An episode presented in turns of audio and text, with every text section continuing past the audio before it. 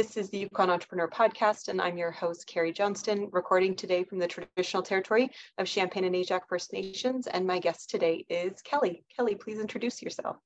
Hi, um, I am Kelly Milner, and uh, I am uh, in Whitehorse, so a ways away from you, but also in the Yukon.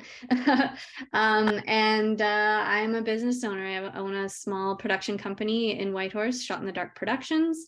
Um, I've been doing this basically since 2015, I guess, is when I started um, as my own as my own business. Um, I mean, I've worked uh, in a whole bunch of different fields before then, but yeah, Shot in the Dark has been around for what is that now? Is that seven years? Oh my gosh, yeah.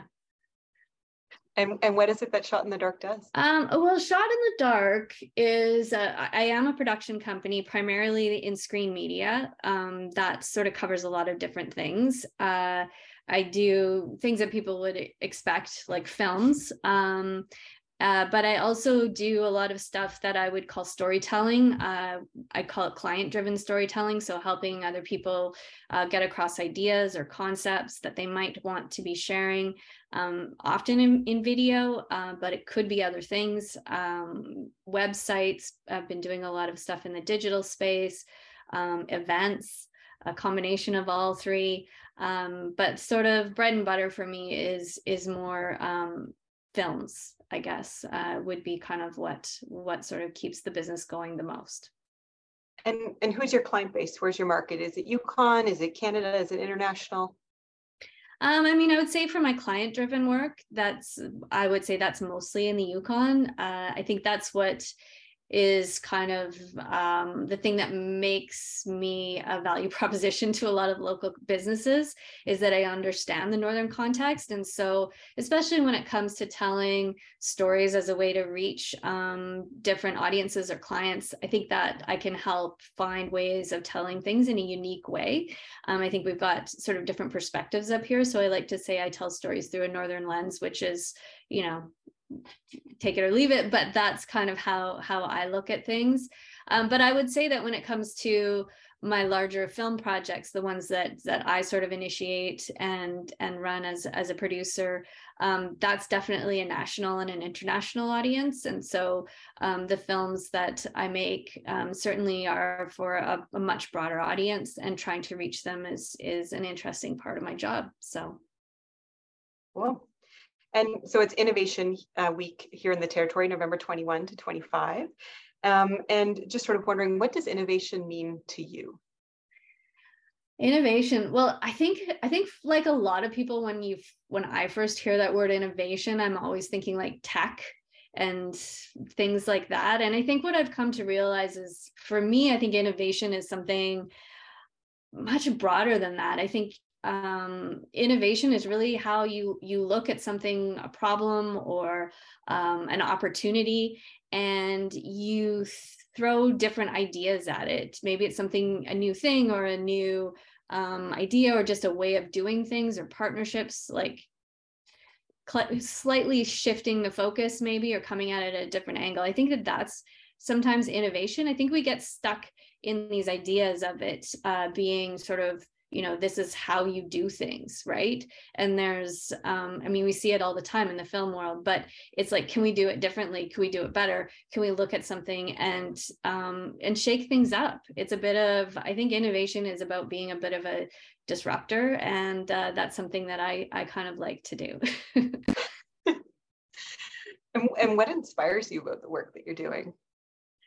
For me i think um I mean, I came to this start this business after kind of a very long and windy road that involved, you know, I started out many, many years ago um, with a journalism degree and came, I grew up in the Yukon, came back home with that.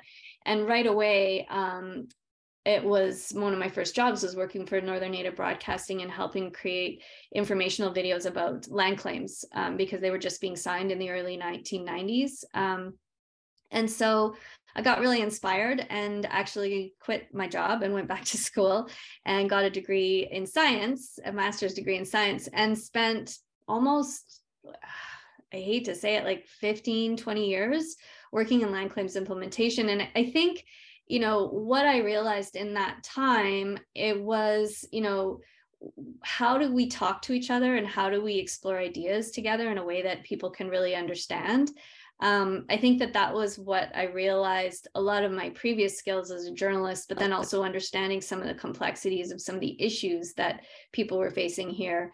Um, you know that's that's kind of what brought me back to um, to starting my own business because it kind of brought those two worlds together i think. It was the storytelling but it was also understanding some of these broader issues in the communities. And so i think what really inspires me about the work that i do now what i can't actually believe it sometimes when i think about some of the projects that i get to work on is really finding ways to get people to think about ideas in a different way and and think about concepts or, or issues and maybe change people's minds, change people's behaviors. Maybe even if we're really lucky, we'll change policies or things like that at a government level. But I mean, that's a that's a long shot. But I think it's really about creating these dialogues, and that's what really inspires me about my work. What bothers you about the current system that your business is operating within?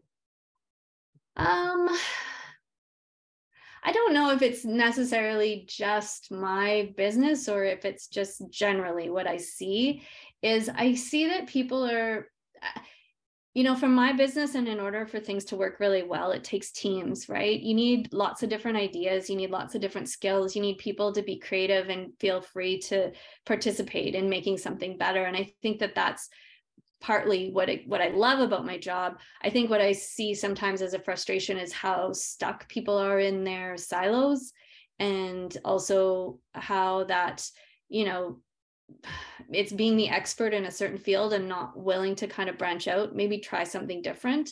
Um, and I see that a lot, especially up here, um, where you're, you know, we have such a small community. Um, I think if people are really stuck in their ways of doing things, um, it really limits the potential. Um, and I really love finding people that are willing to kind of bust out of maybe what you know they think they do every day um, and be part of a project or be part of an idea that kind of forces them to to be different or or come up with some with a new approach and or be flexible try something new. Um, so i would say that that is probably you know it's whether it's in your work or just in your ideas people stuck in their ways. I think that is the thing that bothers me about the current system and not being able to talk to each other or listen to each other um, and that's maybe sort of a really broad um, yeah that's a broad sort of statement but i think that that's a challenge that i see and a frustration but certainly something that I've witnessed, especially during the pandemic um, here in the territory, that siloed approach. Mm-hmm. So what would it take to transform that? What are some of the seeds that we need to plant? How could we how could we transform that? I mean, I think the big thing that I've tried to do, and and I think it I think it could work. Um, I mean, transforming means sort of changing things, right? And so I think if we're going to change things we have to figure out ways to make people or and again i may be talking on a very broad level but people or organizations um, incentive to want to do it sometimes it has to you have to either make it look like it's going to be fun to do something different or that there's a value in it um, but it's finding ways of communicating that um, you know, I think a lot of the work that I did previously, what I saw was when you took sort of punitive approaches or scolding people or, you know, for trying to force people say, this is, you should do this because it's, you should do it because you should, um, is often not the right approach. I think it's finding ways to be inviting um, and to find, uh, you know, incentivizing uh, that sort of opening of minds um, and making it easier for people to see uh, yeah what what the benefits are to themselves and also make it maybe not scary maybe not as um yeah scary as sometimes change can be i don't know does that answer your question i feel like maybe i rambled there no I, I i really think that it does and i i think you know there's a reality that sometimes innovation transformation lives a bit in the abstract and you know it's the idea of and it's you know um, designing things for emergence so that those things can come through. And it's really what you're talking about. Mm-hmm. Uh, Canada's in the midst of a pretty big transformation. In 2015, the Truth and Reconciliation Commission released the calls for action. And you know, the report talks about reconciliation coming through the, the four A's. You can think of awareness of our past, acknowledgement of the harm, atonement for the causes, and action to change our behavior. So what does it mean to you as a, as a business owner to demonstrate reconciliation in action? I mean, I think when it comes to reconciliation, this is a journey that we're all on. And I think I think for most of Canada, we're really just at the awareness phase. We're just really starting to understand what it is.